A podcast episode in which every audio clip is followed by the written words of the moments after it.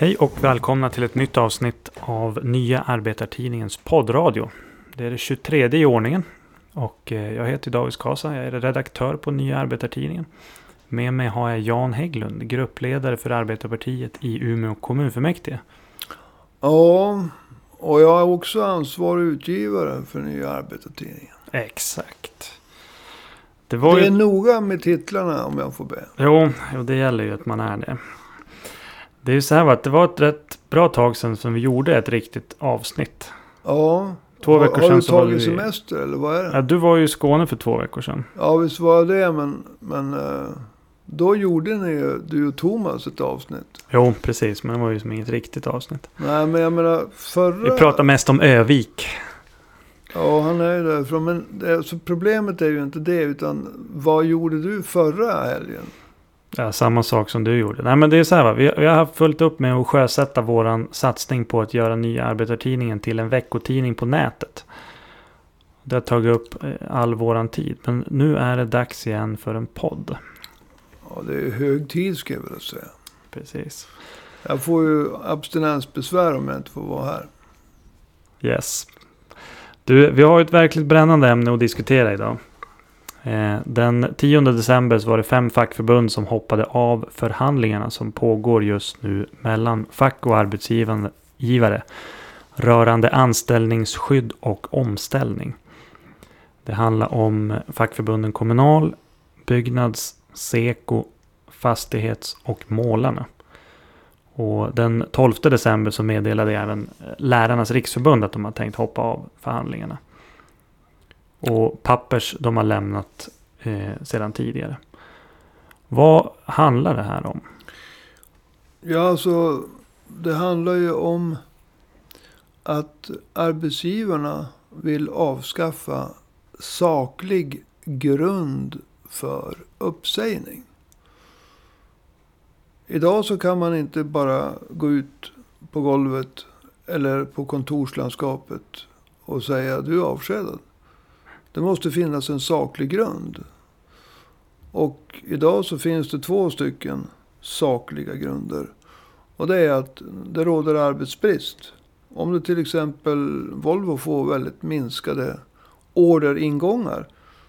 Då behöver man inte lika många anställda. Eller om det kommer stora, stora nedskärningar i kommunerna. Så ja, då måste man dra ner personalstyrkan för det finns inga pengar. Och det leder till arbetsbrist. Eh, det här med det personliga. Personliga skäl. Det kan ju vara att någon helt enkelt kommer till jobbet och luktar sprit. Eller har samarbetsproblem. Eller ständigt kommer för sent. Men det finns någorlunda objektiva skäl. Och de kan redovisas. Men om man tar bort saklig grund för uppsägning. Då kastas ju arbetsrätten tillbaka eh, många, många årtionden. Eh, och eh, då råder ju fullständig nyckfullhet.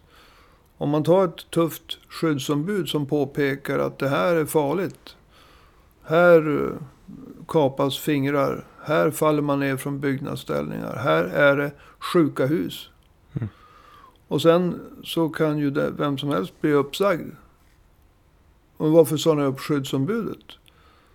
Ja, då behöver man inte säga det. Det är för att man har tagit bort saklig grund för uppställning.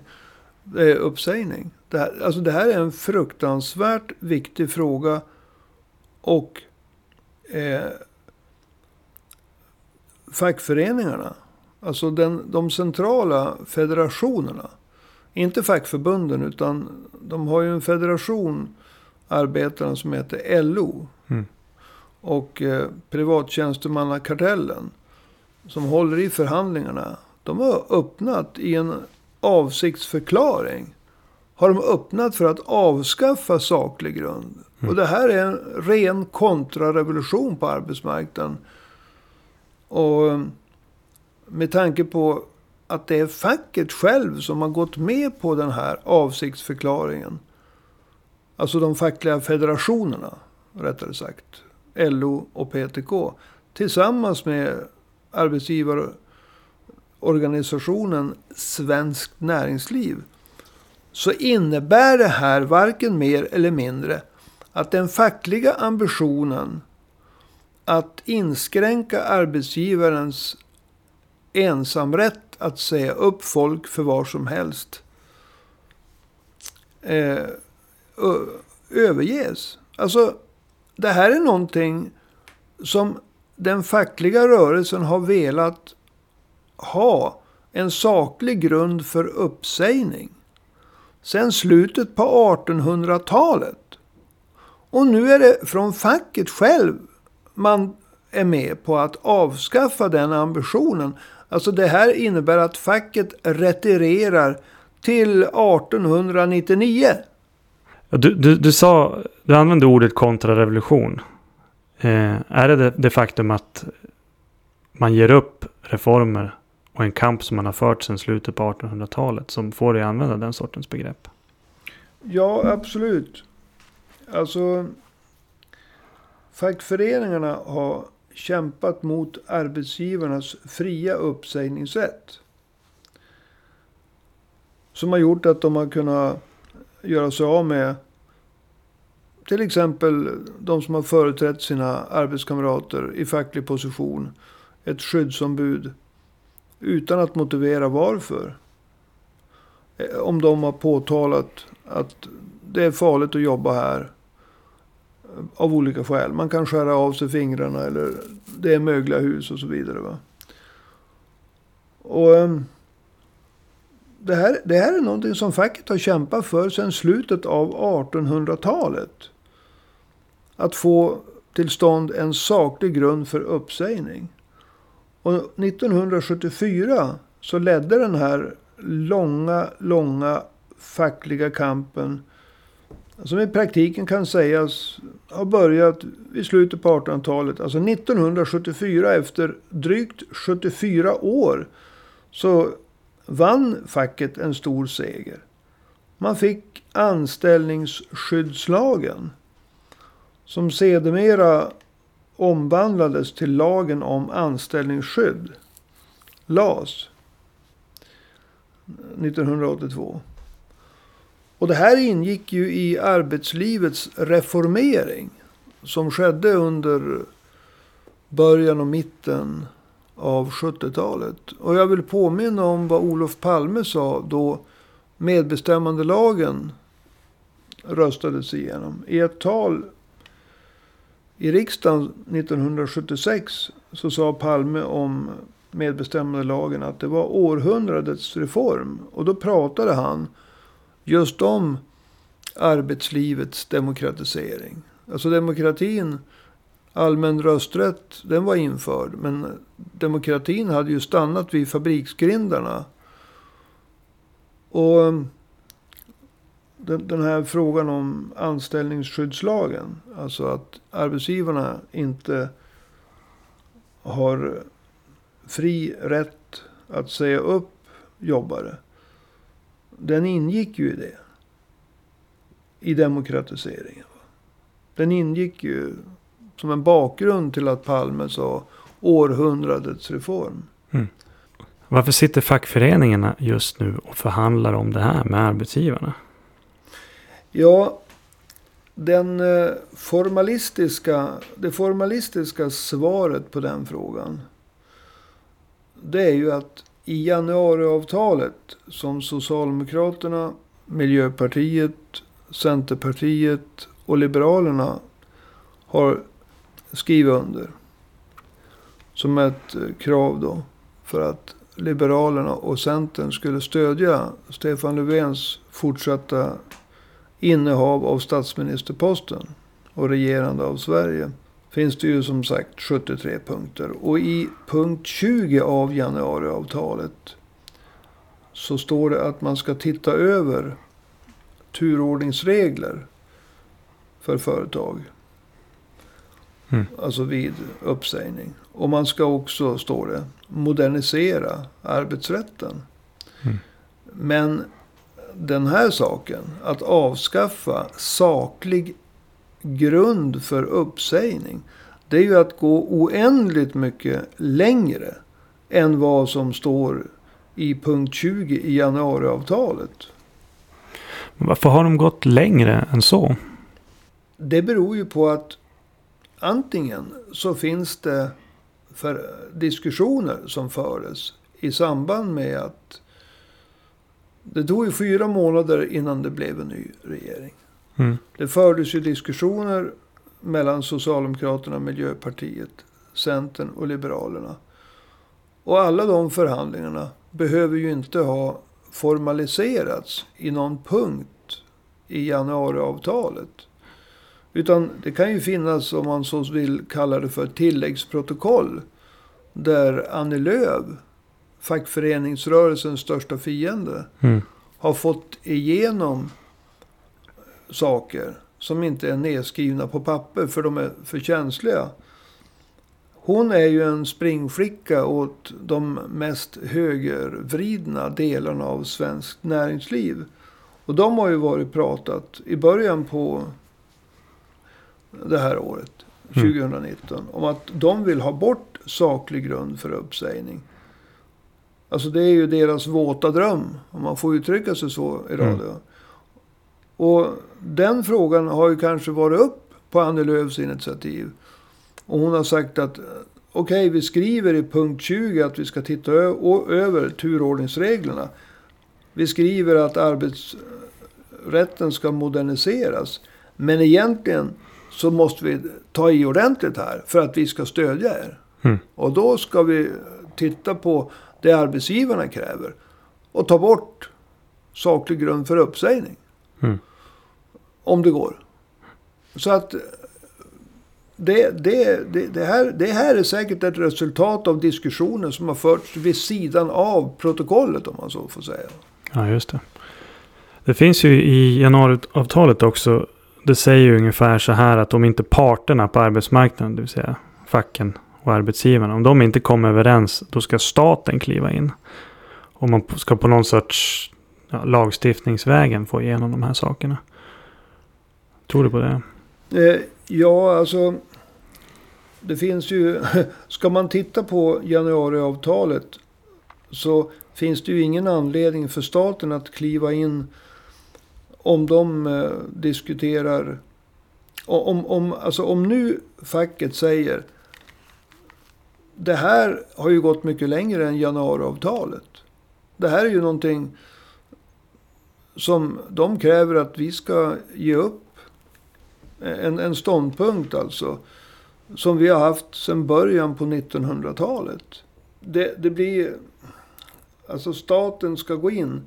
Ja, men, men det fanns ju aldrig något snack om att man skulle avskaffa en så central sak som eh, saklig grund för uppsägning. Och om man nu tittar på hur fackföreningarna reagerar. Mm. Alltså, vi har sex tunga LO-förbund som tillsammans har över hälften av LOs totala medlemsantal. Alltså vi pratar om Kommunal, eh, Byggnads, Målarna, Seko, Pappers var aldrig med och eh, Fastighet. Fastighet. Tillsammans har de över 50 procent av LOs medlemmar. Mm. Till det kommer att Lärarnas riksförbund har lämnat förhandlingarna. Men inte bara det.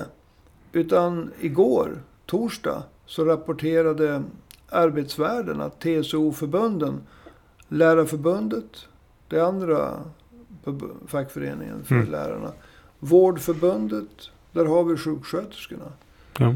Journalistförbundet, Teaterförbundet, Sveriges yrkesmusikers fackförening. De ingår alla i PTK. De överlämnar, överväger också att lämna förhandlingarna. Och mot en sån tung opinion så tror jag inte att det finns någon regering som vill gå in. För då blir det ju rena rama kriget Mm. om fackföreningarna sätter ner foten och är beredda att hålla foten nere. Mm. Så det där är ju... Dels så, så har du ju inget stöd i januariavtalet. Och dels finns det ju en facklig opinion som är så tung att det vore fullständigt självmord att gå emot den. Mm. Bara nu de här fackföreningarna står fast och inte låter sig köpas i några andra tilläggsprotokoll som inte redovisas någonstans. Ja, just det. Det här är sanningens ögonblick alltså för fackföreningar. Ja, för det- det är ju som den positiva sidan här va. Alltså att de här facken faktiskt vågar säga ifrån. Det är ju inte, hör ju inte till vanligheterna att svenska fackföreningar visar ryggrad. Hur betydelsefullt tror du att det kan vara att de faktiskt har gått ut och verkligen satt ner foten? Ja, du har rätt. Alltså det finns två sidor. Och den negativa sidan. Att de fackliga federationerna, LO och PTK, har en gemensam avsiktsförklaring med arbetsgivarorganisationen Svenskt Näringsliv. Som öppnar för att ta bort saklig grund för uppsägning. Det är fruktansvärt negativt. Men det andra, det är ju otroligt positivt att det inte är en och annan isolerad grupp eh, kring en sån som Daniel, vad heter han, Suhonen Mm. och, och så. Utan det är hela fackföreningsförbund alltså. Som går ut och säger, nej vi hoppar av. Det här, det här är oacceptabelt. Och, och det, de hoppar också av. Och det, Ja. de representerar över 50 procent av LOs medlemmar. Och sen har vi Lärarnas riksförbund. En mycket tungt förbund på tjänstemannasidan. Och alla de som funderar på att hoppa av. Så Ja. det är ju det positiva. Alltså ett rejält uppror mot pamparna inom facket och inom eh, partierna. Till saken kan ju tilläggas, apropå Suhonen, att hans organisation har ju inte ens kommenterat det hela. Nej, Vilket ju är typiskt. Ja visst, det är lätt att sitta där och mumla i skägget. Men det är nu det gäller. Det här är sanningens ögonblick för alla. Mm.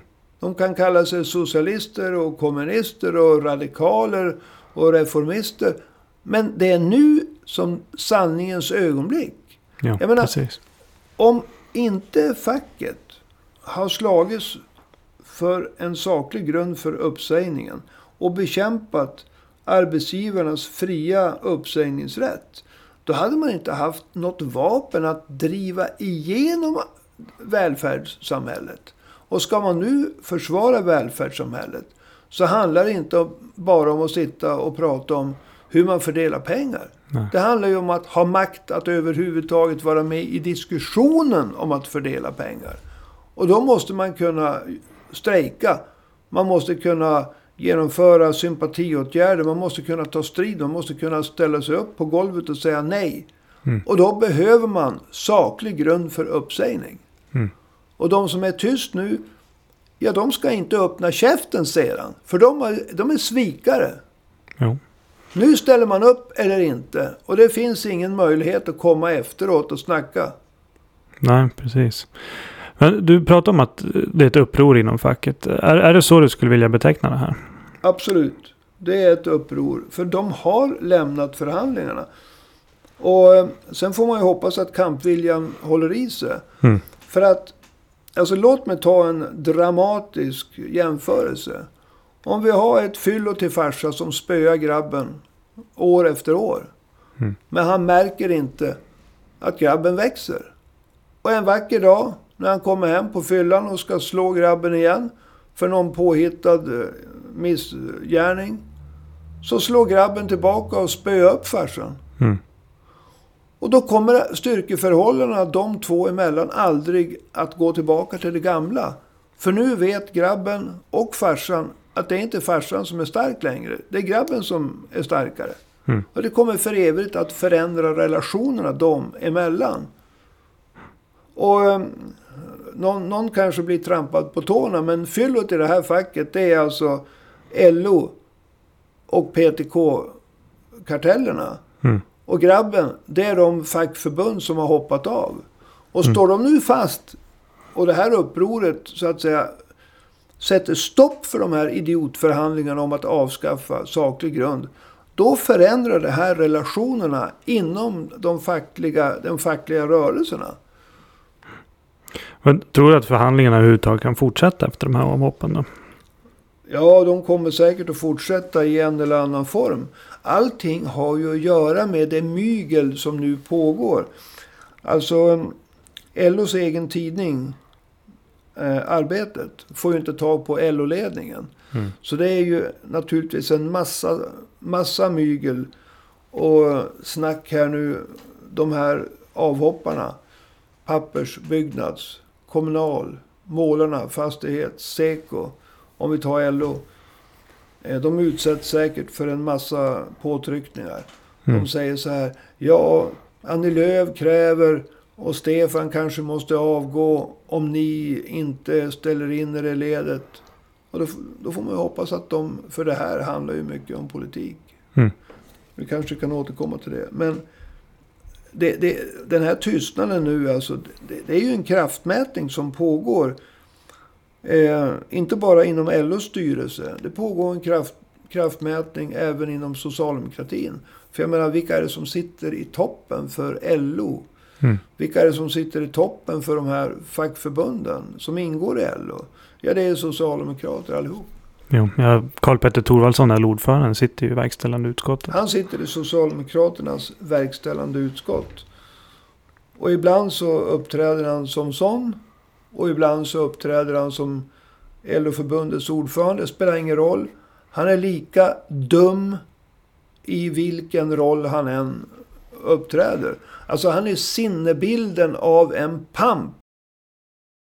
Jo.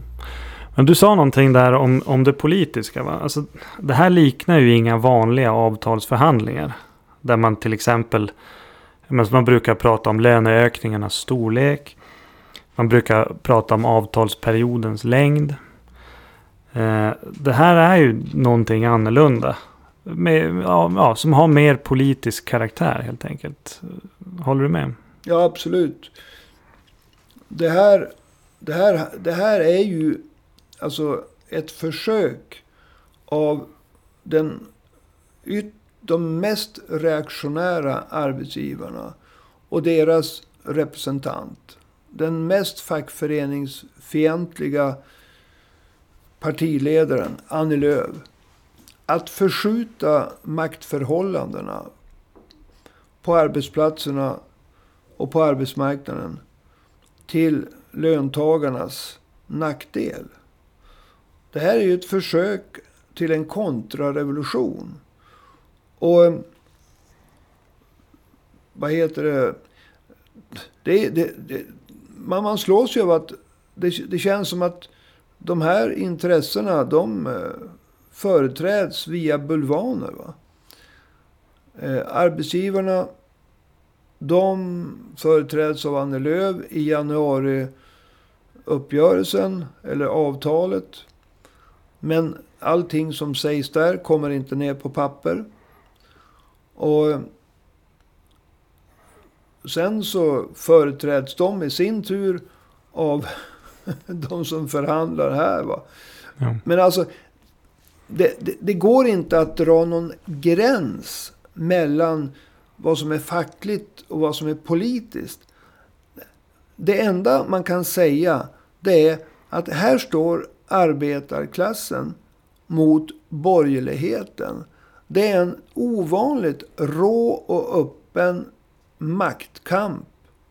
Där arbetsgivarna och deras politiska representanter är fast beslutna att driva den fackliga rörelsen bakåt. Alltså till 1900-talets början. Mm. Och den första gången som arbetarnas vilja att begränsa arbetsgivarnas fria uppsägningsrätt, så vitt jag vet, kom med i ett avtal. Det var redan 1906 i någonting som kallas för decemberkompromissen. Mm. Så att, att begränsa arbetsgivarnas fria uppsägningsrätt. Att driva frågor som har med saklig grund för uppsägningen att göra. Det har verkligen över hundra år på nacken.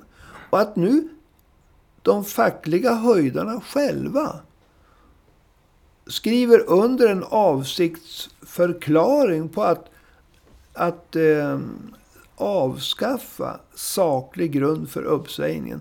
Det visar ju hur degenererad och hur svekfull den ledningen är. Mm.